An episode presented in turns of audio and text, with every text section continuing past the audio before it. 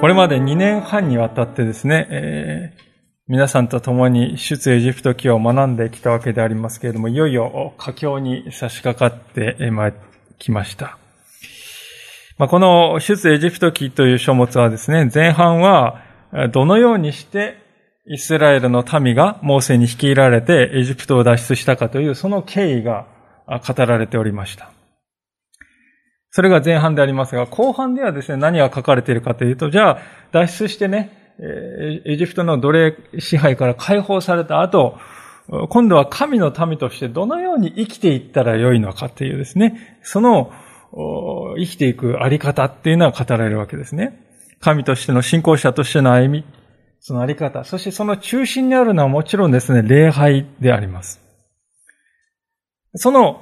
礼拝の場所として神様が作るように命じておられるのが、今日皆さんとご一緒に見ていくこの幕屋ですね。で、この幕屋というのはですね、旧約聖書から新約聖書までをですね、こう貫いている一本のですね、大切なこの軸をなすものですね。私たちは今日の聖書箇所で細かいですね、幕屋の作り方を見ているのであります。で、ともするとね、私たちは、なんかこのね、今からだいたい3500年前の人たちですよ。で、その人たちがテントを作るんだと。そういうテントの作り方をこの2023年の IT の時代ね、まあそういう時代私たちが学んで一体何の意味があるのかなと。まあそう感じる、えー、かもしれませんけれども、まあもちろんこの細かい寸法にね、それぞれ意味があるということではありませんが、しかし、この幕屋がですね、意味している内容ですね。何を指し示しているかということ。そのメッセージというのはですね、たとえ数千年の時を経ても変わることがないということです。それは現実に私たちの信仰生活に深く関わっているものでありまして、それどころか、私たちの未来、つまり私たちがやがて入れられる天の御国にまでも関わってくることなんだということですね。ですから、この幕屋というものの意味をですね、知るということは、私たちの信仰生活においてとても意義のあることであります。そういうわけで今日の箇所でですね、ではですね、いよいよその幕屋が実際に作られていく場面でありますか？ここから今日は幕屋が意味するものについてですね、ご一緒に改めて学ばせていただきたいと思っております。さて、前回見た35章では何が書かれているかというと、モーセがですね、幕屋の建設材料を集めるためにイスラエルの民に対して捧げ物を募るというそういう場面が書かれておりました。今日の36章にはですね、そうやって募った結果、目を見張るような応答が起こったということが書かれているわけですね。もう一度1節から7節をお読みしますが、ベサレエルとホリエブ及び聖女の奉仕のあらゆる仕事をする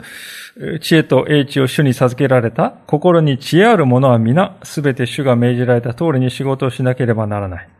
モーセはベサラエレとホリアブ及び主が心に知恵を授けられた。すべて心に知恵ある者、またその仕事をするために進み出ようと心を動かされた者を皆呼び寄せた。彼らは聖女を作る奉仕の仕事のためにイスラエルの頃が持ってきたすべての奉納物をモーセから受け取った。しかし、イスラエルの子らはなおも朝ごとに進んで捧げるものを彼のところに持ってきた。そこで、聖女のすべての仕事をしていた知恵ある者は皆、それぞれ自分がしていた仕事から離れてやってきて、モーセに告げていった。民は何度も持ってきます。主がせよと命じられた仕事のためには、あり余るほどのことです。そこでモーセは命じて、宿営中に告げ知らせた。男も女も、聖女の奉納物のためにこれ以上の仕事を行わないように、こうして民は持ってくるのをやめた。手持ちの材料はすべての仕事をするのに十分であり、あり余るほどであった。もともと積極的であった民でありますけどもね、それにしても驚くような展開じゃないでしょうか。貴金属も、あるいは木材もその他も、えー、あり余るほどの材料が捧げられたんだとこう書いてありますね。で、これは決してですね、えー、一人一人これぐらいねっていうね、えー、割り当てたわけじゃないんですよ。あなた方捧げたいと思うならば、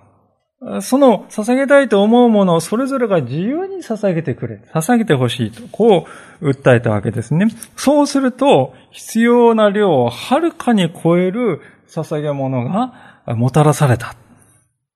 割り当てするんではなくて、自由な捧げ物にしたことがかえって最大のですね、応答というものを生み出したことが聖書にこう書かれているわけですね。なぜこういう大きなことが起こったのか。それはですね、皆さん、神に捧げるということは本質的に言ってですね、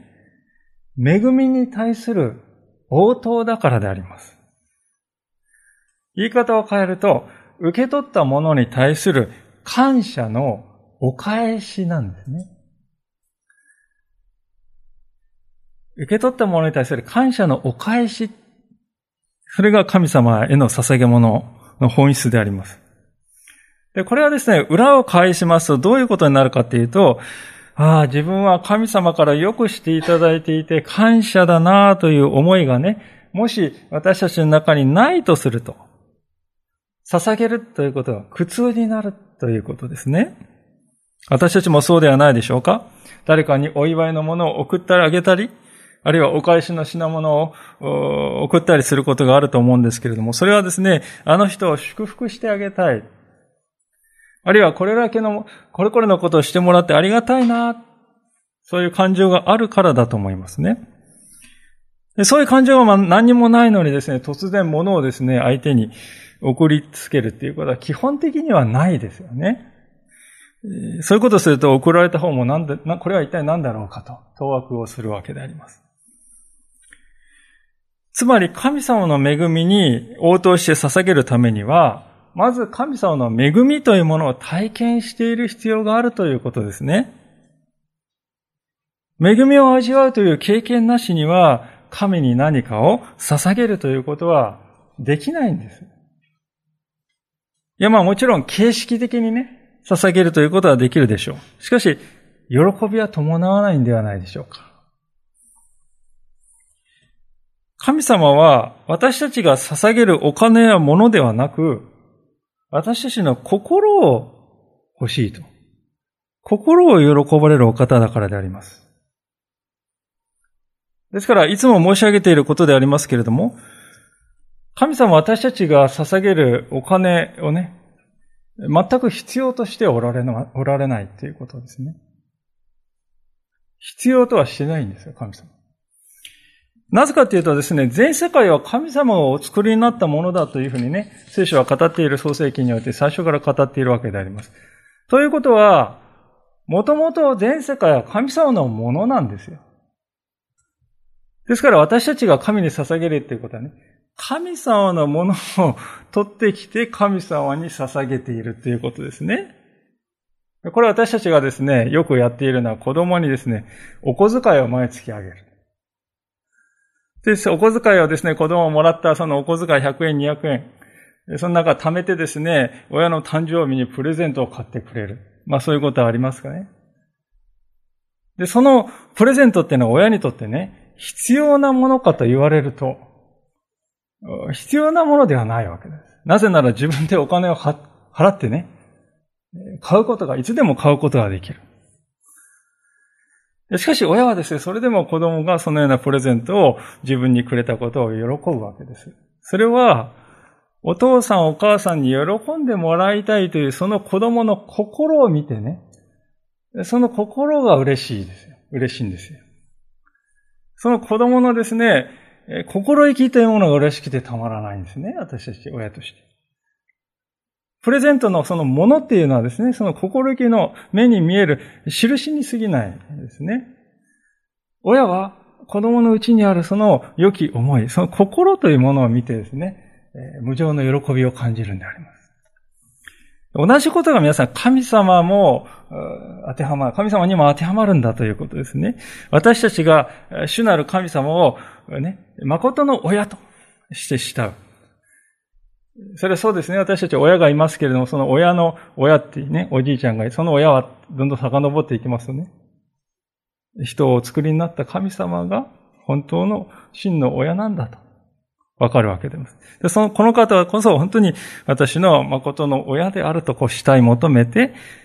その神様は私に与えてくださるすべてのものに感謝して、その感謝を形にして表したいんだと。そう願う。そういう素朴な感謝の思いがですね、私たちの捧げ物の原動力になるわけであります。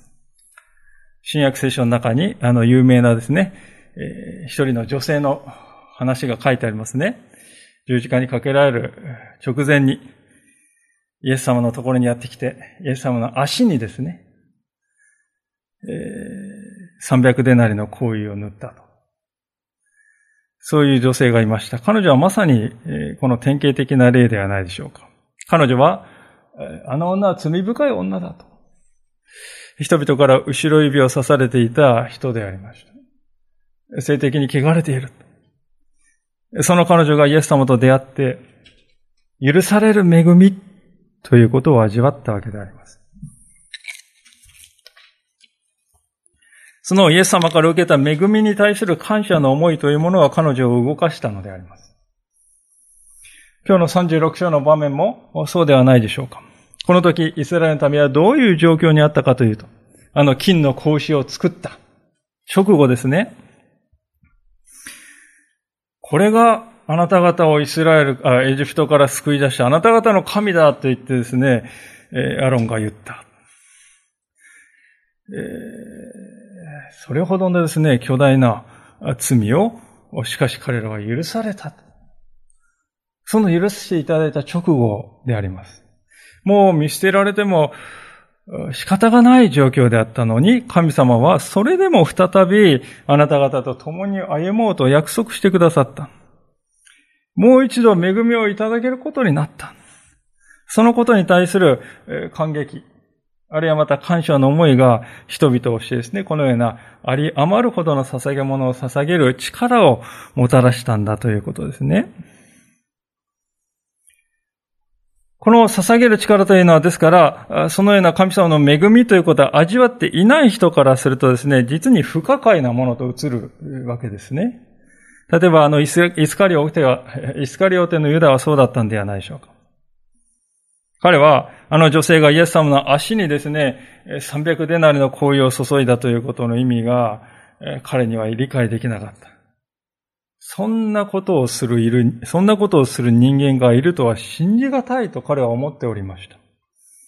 なぜ思っていたかというとね、それはイスカリオテのユダ自身がイエス様からの恵みということを全く味わっていなかったからですよね。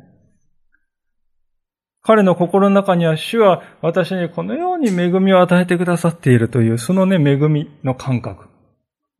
そしてそれに私は応答したいんだという情熱がなかったんです。ですから彼はですね、しかしその情熱を持った人、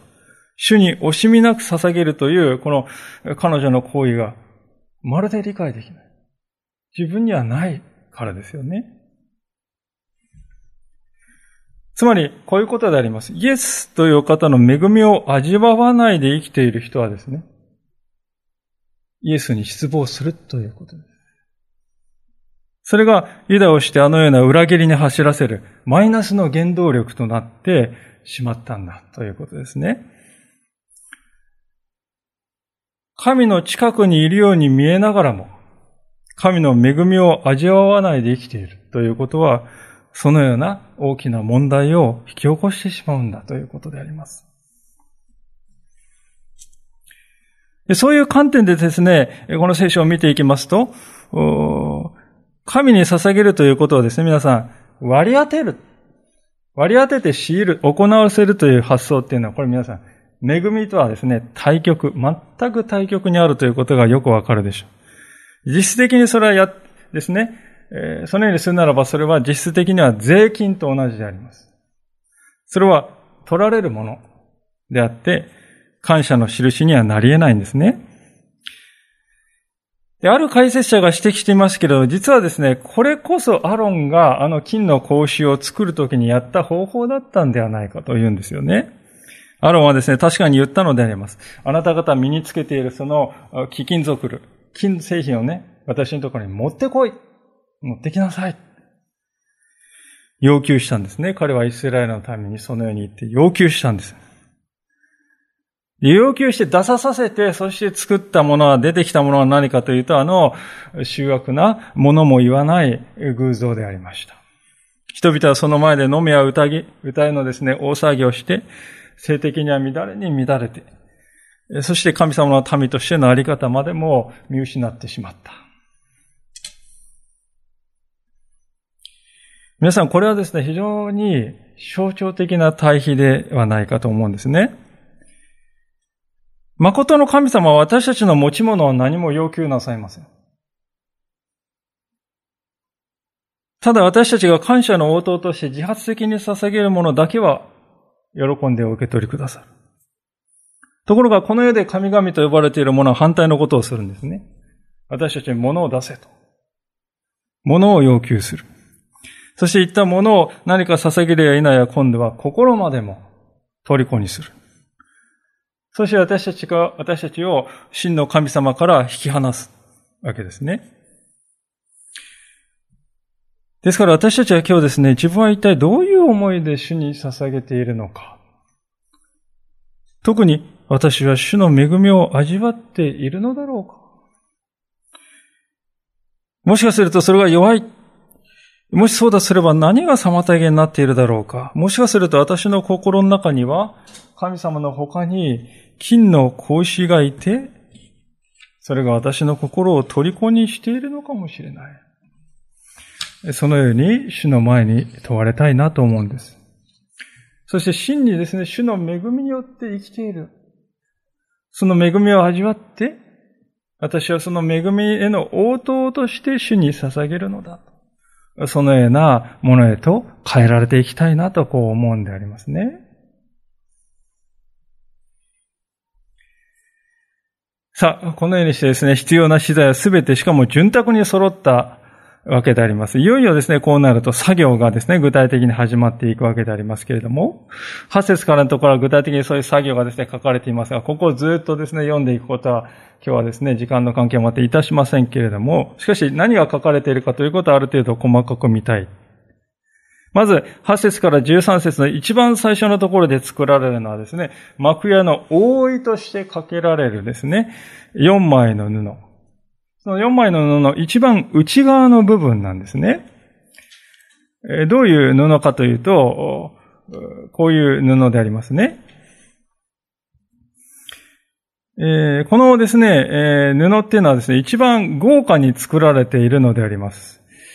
で、それぞれはですね、まず幅がだいたい1.8メートル、畳1枚ぐらいの幅。そして長さは12メートルという細長いですね、布を用意しまして、その細長い布をですね、5枚ずつつなぎ合わせる。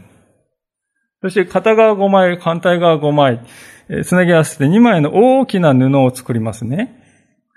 そしてちょうどこの、その大きな布の中央のところで金の留め具を使ってつなぎ合わせて1枚の大きい布にするんですね。で、なぜ2枚に分かれているかと言いますとね、おそらく最初からこれ1枚の布にしてしまうと、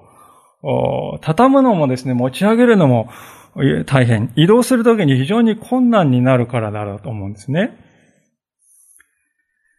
そしてこの布にはですね、非常にこうカラフルな色の糸を使ってですね、ケルビムというですね、天使の模様が織り出されているわけです。ケルビムには翼がありまして、天におられる神のすぐ脇で仕えている天使だとこうされていますね。これが一番内側です。つまり、聖女に一番近いところに被せられているわけですね。ですから、まあ聖女っていうのはね、天井は板ないだけですから、天井布だけですからね。幕屋の中にこう入って上を見るとですね、この折り出されたケルビムの模様が見えるわけであります。で、これによって神がここにおられるんだということをね、絵柄としても表しているわけであります。で、これが、あの、一番内側でありますけれども、次にその上に被せられるものが、続く14節からですね、18節に記されているんでありますけれども、それはヤギの毛で折った布でありますね。で、ヤギの毛は白いですけれども、実際ですね、この色が白のまま使われたかどうかっていうのはちょっとわかりませんけれども、とにかく模様っていうのは何もないわけです。ですから、シンプルな布であったと思いますね。で、この布はですね、先ほどのケルビムが折られた鮮やかな布よりも一回り大きくなっていまして、長さが少しだけ長い、細長い布がですね、今度は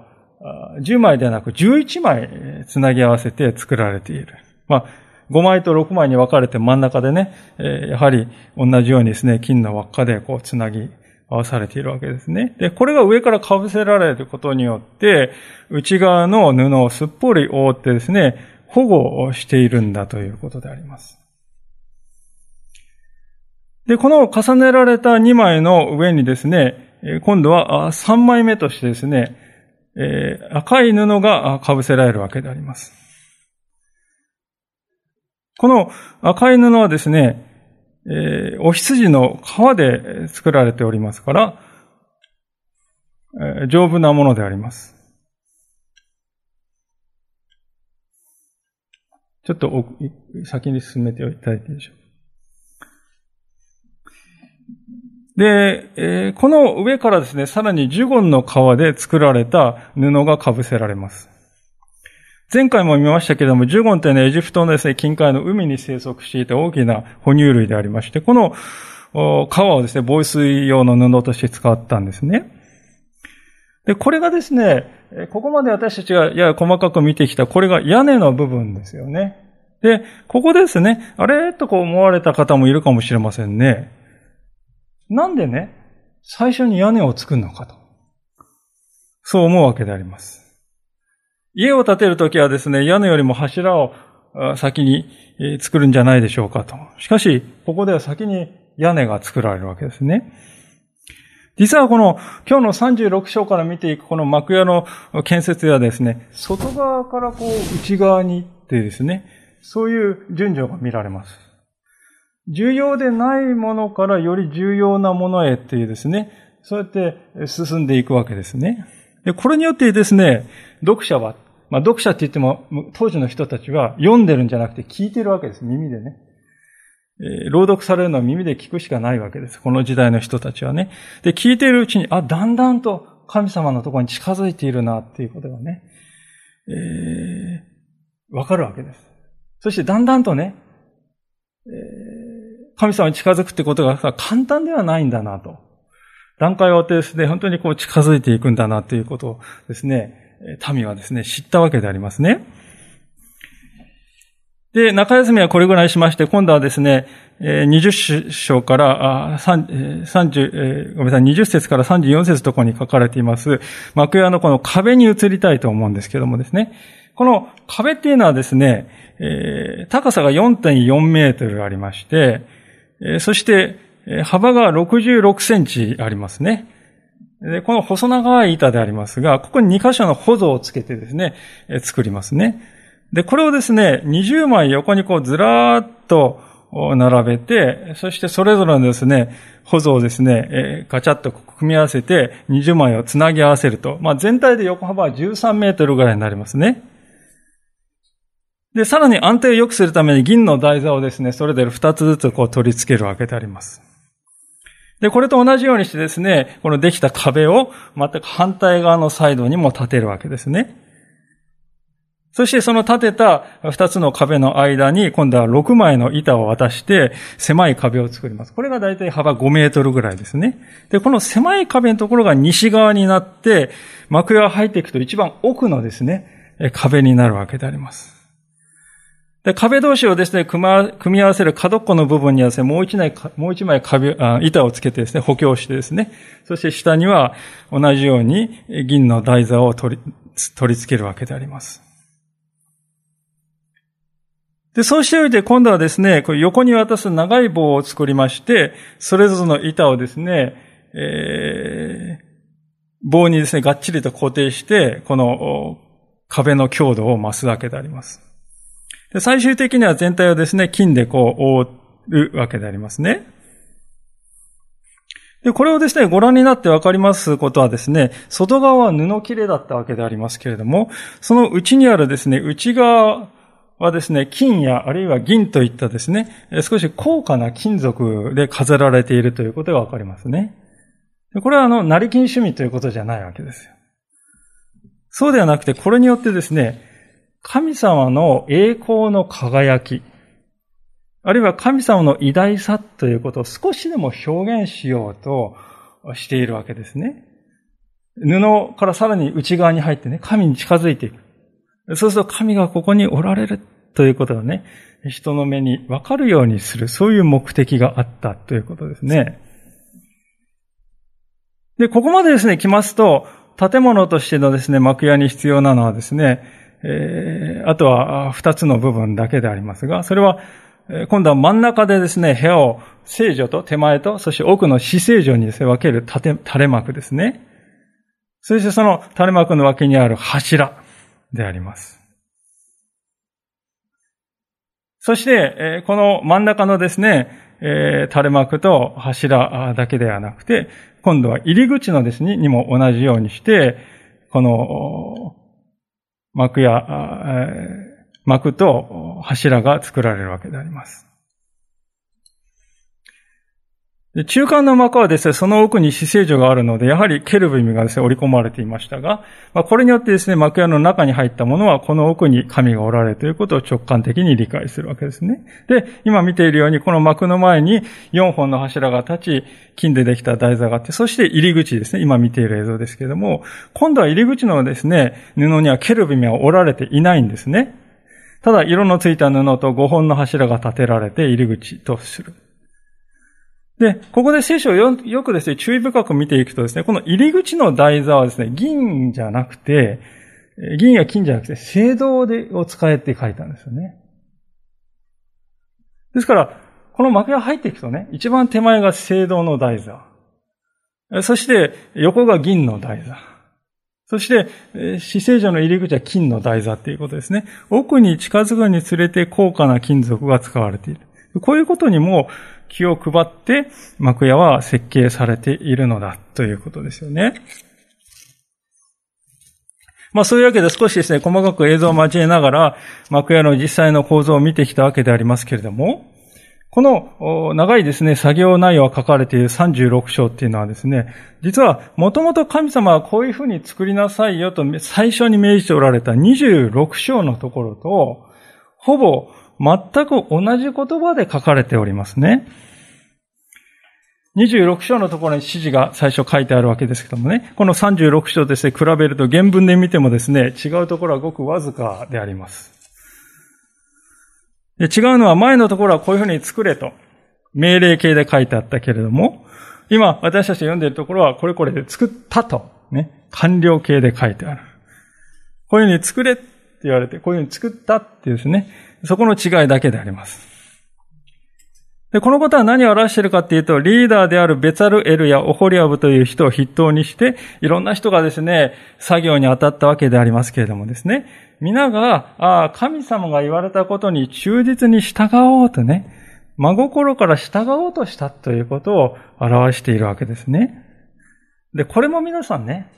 あの金の格子を作った時とは著しく異なっている姿勢ではないでしょうかね。金の格子を作った時はですね、自分たちが理想とする神、自分たちが理想とする礼拝、自分たちがやりたい方式、それを追い求めて、それを神に当てはめようとしたわけですよね。しかし今や神様がこのようにしなさいと、神様が教えられるところを追い求めていった。ですから、このことから私たちが学ばされることは、礼拝において大切なことはですね、何かというと、自分がしたい礼拝をするということではなくて、神様が願われる礼拝とは何であるかということを求めていくというね。神の願われる礼拝って何だろうそのことを私たちは第一に追い求めていく。その大切さということをね、私たちに聖書は教えてくれているのではないでしょうか。で、その時に大切なことは何かというと、私たちは受け身の体制、受け身の姿勢ではなくて、神様のために自分に与えられているね、タレント、賜物、才能と思います。それをですね、最大限用いていこうじゃないかと。そういう前向きな姿勢が大事だということですね。皆さん、今日の箇所のようなですね、聖書通読をしていきますとね、今日の箇所のような細かい寸法がかなり長々と書いてある箇所に出くわすわけでありましてね。で、これを見てその通りにイスラエルの民が作ったとこ、そう聞くとですね、あ、なんかイスラエルの民は指示された通りに動くだけのロボットかと。まあ、そんな印象を受けるかもしれませんね。神様の願われる礼拝って言うけれど、それは神様の言いなりになる礼拝なのかと。そう感じるかもしれませんが、でも、そうではないということですね。確かに、今日の箇所はですね、他の聖書箇所と比べるとすごい詳しいですね。幕屋を作りなさい、一言でいいんではないかと。しかし、そうではなくて、非常にこう、細かく書いているように感じるわけでありますけれども、しかし、これをね、皆さん、実際にこう、工事とかですね、作、制作をするときの設計図としてこれを見るとね、詳しすぎるとは決して言えないんではないかと思うんですね。実際私たちがですね、この文章だけはですね、紙でこう与えられて、この通りに作ってくださいって言われて、そういう作る立場になったらね、これだけの指示で、え、作り上げられるだろうかと思うんですね。おそらく、あ、それ、それほど簡単ではないなということはわかると思うんです。例えばね、一番、え典型的なケルビムを織り込みなさいって書いてあるんですが、そのケルビムをどういうデザインにするかっていうのは何も書いてないです。ケルビムっていうのは天使でありますからね。実際に見てる人がいるわけじゃないですよ。えー、ですから、デザイナーがですね、えー、芸術性というものを発揮してデザインしていいのだという、そういうことなんだと思います。あるいは布、模様折れって書いてますけど、布模様どうやって一物模様にするのかね、何かまっすぐなのか、何も書いてない。折り方どうやって折るのか。板の、板を作れ、使うって書いてるけど、板の厚さ何センチなんですか？台座を作るって書いてるけど、台座の形どうするんですか？柱を作るって言うけど、柱は丸いんですか？四角なんですか？あるいは金を貼るって言うけど、金箔どれぐらいね、何ミリにするんですか？何も書かれていない。そういう事柄はですから、すべて現場で作業に加わった人たちが頭をひねってですね、みんなで話し合いをしながらね、一つ一つ最善な形を追い求めていったということですから、こうやって映像を私たちは見るわけですが、これが絶対正解かどうかっていうのはわからないわけですね。神様はそのようにですね、私たちが創造性を発揮するということを期待しておられるということです。神様は骨格を示される。しかし同時に私たちはそれぞれが神様からいただいている賜物を用いて創造的にそこにね、加わっていく。そうするときに真の礼拝が捧げられていくということであります。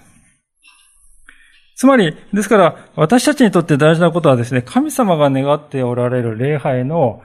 骨格の部分と、そうでない周辺の部分ということをね、しっかりこう瞬別するということが必要だということでありますね。例えば、わかりやすい例で言えば、私たち礼拝の中でどういう賛美を歌うのかということ。聖書の中には楽器はこれを使わないといけない。リズムはこういうリズムで歌わないといけない。指定は何も書かれていません。でも賛美の本質は骨格は何かというと、主の皆を心から褒めたたえるということ。そのことは何度も何度もはっきりと書かれています。ですから、その部分が私たちは追い求め、そこが失われなければ、創造な形、創造的な形で私たちは賛美を捧げるということ。それは主に喜ばれることだ。ということですね。今日の冒頭の箇所でもお話しましたけれども、神様は私たちの心を得たいと願っておられる。ですから、確かに美しい礼拝ではあるけれども、心はそこにないという礼拝と、拙さは見られるんだけれども、心は主に向かって一直線に向いている礼拝と、どちらを神様は喜ばれるか。ね、私たちも子供がですね、本当にこう美しく綺麗に弾いたけれども全然やる気ないで弾いている姿と、拙いんだけども一生懸命ですね、聞いてほしいという願いを持って弾いている姿、どちら私たちが喜ぶか。言うまでもないですよね。イスラエルのための幕屋作りというのはですね、その心があった。そしてそこに美しさが加わった。だからこそ今日の箇所にはですね、全体として躍動感がある。神様の幕屋を作るという喜びがですね、隅々に満ちているのではないでしょうか。さあ、では結局のところ、私たちが見てきたこの幕屋、ね、これは一体何なのかと。2023年に生きる私たちにとってこれはどういう意味があるのかと。実は大きな意味があるんだということです。ね。ある解説者がそれを次のように語ってくれているわけでありますけれども、次に送っていただけますかもう一つ、ねはい、ありがとうございます。お読みいたします。ある解説者が次のように語っています。実は幕屋、実は、実は幕屋は現在も進行中の建設プロジェクトの第一段階に過ぎません。それは神がその民と共におられるための場所でしたが、一時的なものに過ぎませんでした。時が来て、神様は御子イエス・キリストを使わし、神様の真の幕屋として私たちと共に住まわれるようになさいました。それが第二段階です。第三段階は神様が今、御霊によって築かれようとしている教会です。私たち自身が神の幕や、すなわち神の地上の住まいとなったのです。少しあの、わかりにくいとこもあるかもしれませんけれども、要するに幕屋っていうのはですね、これでできて終わったという話じゃないんですよということなんです。今も現在進行形なんだと。神様の建築プロジェクトの第一段階だということですね。どういうことかっていうと、そもそもね、このイスラエルの幕屋というのはですね、神が共におられるということが、地上においてはっきりわかる、表されるために、そのために作られたわけですね。神がここにおられるということは目でビジュアルでわかるように作られたわけです。しかし、この幕屋には限界もありますね。それは、一つには、そのところに行かないと神様に会えないということ。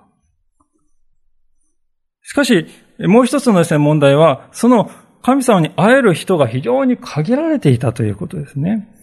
先ほど幕屋二つに分かれていたと言いましたけれども、奥の死聖所というところはですね、イスラエル中でたった一人しかいない大祭司がしかも年に一度だけしか入れないという、そういう場所ですね。ですから、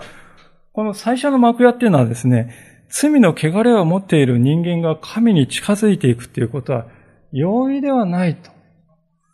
そういうですね、こう私たちの限界というものも示すものだったわけですよね。でその時代がですね、長らく続いたわけであります。で、それが劇的にそういう状況が変わったのはいつかというと、イエス様が来られた時ですね。イエス様は神でありながらも人として世に来られた。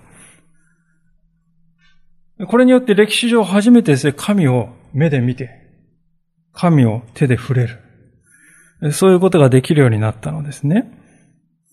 またに、まさに、イエス様ご自身が神の幕屋そのものだった。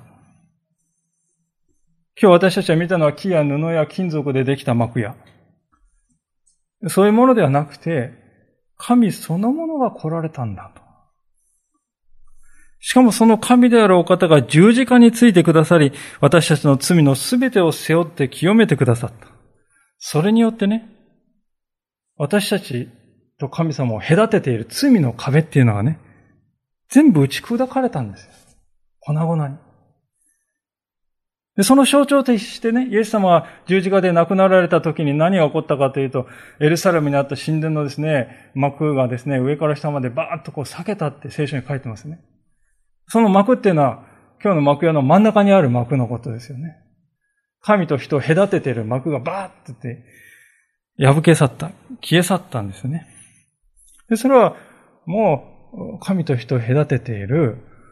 罪のね、壁っていうのはない。これがですね、第二段階だと。で、第3段階っていうのはここで終わらなかったと。あのペンテコステの日に神の精霊がですね、弟子たち一人一人の上に降りてきた。つまりそれはですね、どういうことかっていうと、信仰者一人一人が内側に神を宿すものとしていただいた。つまり今度は私たち自身が幕屋になった。物質の幕屋ではなくて生きている幕屋となった。ですから現代における幕屋っていうのはですね、そういうこう人たちが集まっている教会が現代における幕屋でありますね。教会に集う一人一人が内側に精霊を宿している。その精霊にそして導かれて、強められて、促されて、そして清められて、この世に生きている人々にその希望、その福音を伝えていくということ。それがね、まさに現在進行中の、今現在進行中の神の幕や建設プロジェクトの第3段階だということですね。で、これはですね、第一の幕屋、今日私たちが見た第一の幕屋にあったような制限っていうのは何もないわけですよね。精霊はどこにでもおられる。私たちが行くとこ行くところ、どこにでもですね、神は共にいてくださって、そして私たちが神の幕屋である。そして私たちは誰、彼、制限なくですね、私たちは交わることができる。信じる者は誰でも、その心に精霊をいただくことができる。ですから、今がどんなにか恵みの時代なのかということが皆さんよく理解していただけるんではないかと思うんですよね。ああ、そうか。現実の私たちはしかし、ああ、自分が神を宿す幕屋なのかと言われても、その自覚を持つということが乏しいかもしれません。教会も神の幕屋が集まっているところだと、そう言われるけれども、課題や問題も抱えています。時にはそこで失望を誘うようなことも起こる。そういう時にこそ覚えたいんでありますね。今日見てきたように神様は木だの、布だの、金属だので作ったものに過ぎない幕屋にさえも宿ってくださった。とすれば、イエス様がそのために命までも投げ出して愛し、また買い取ってくださったこの私たちのうちに神が宿らないということがあり得るだろうか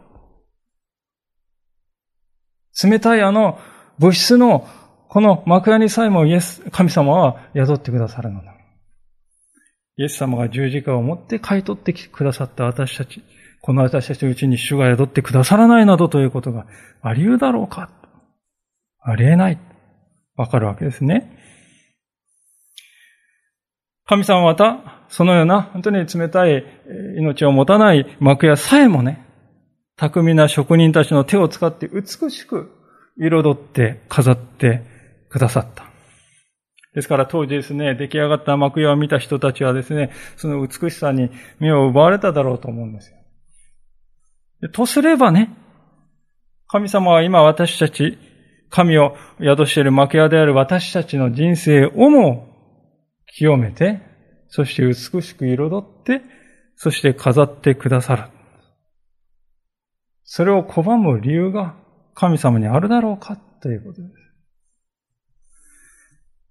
人間が作る飾りというのは時が経てば失われていきます。今日私たちが見た幕屋も今はもう残ってはいませんね。しかし神様は私たちを清めて飾ってくださる飾りというのは永遠であります。永遠に失われることがない。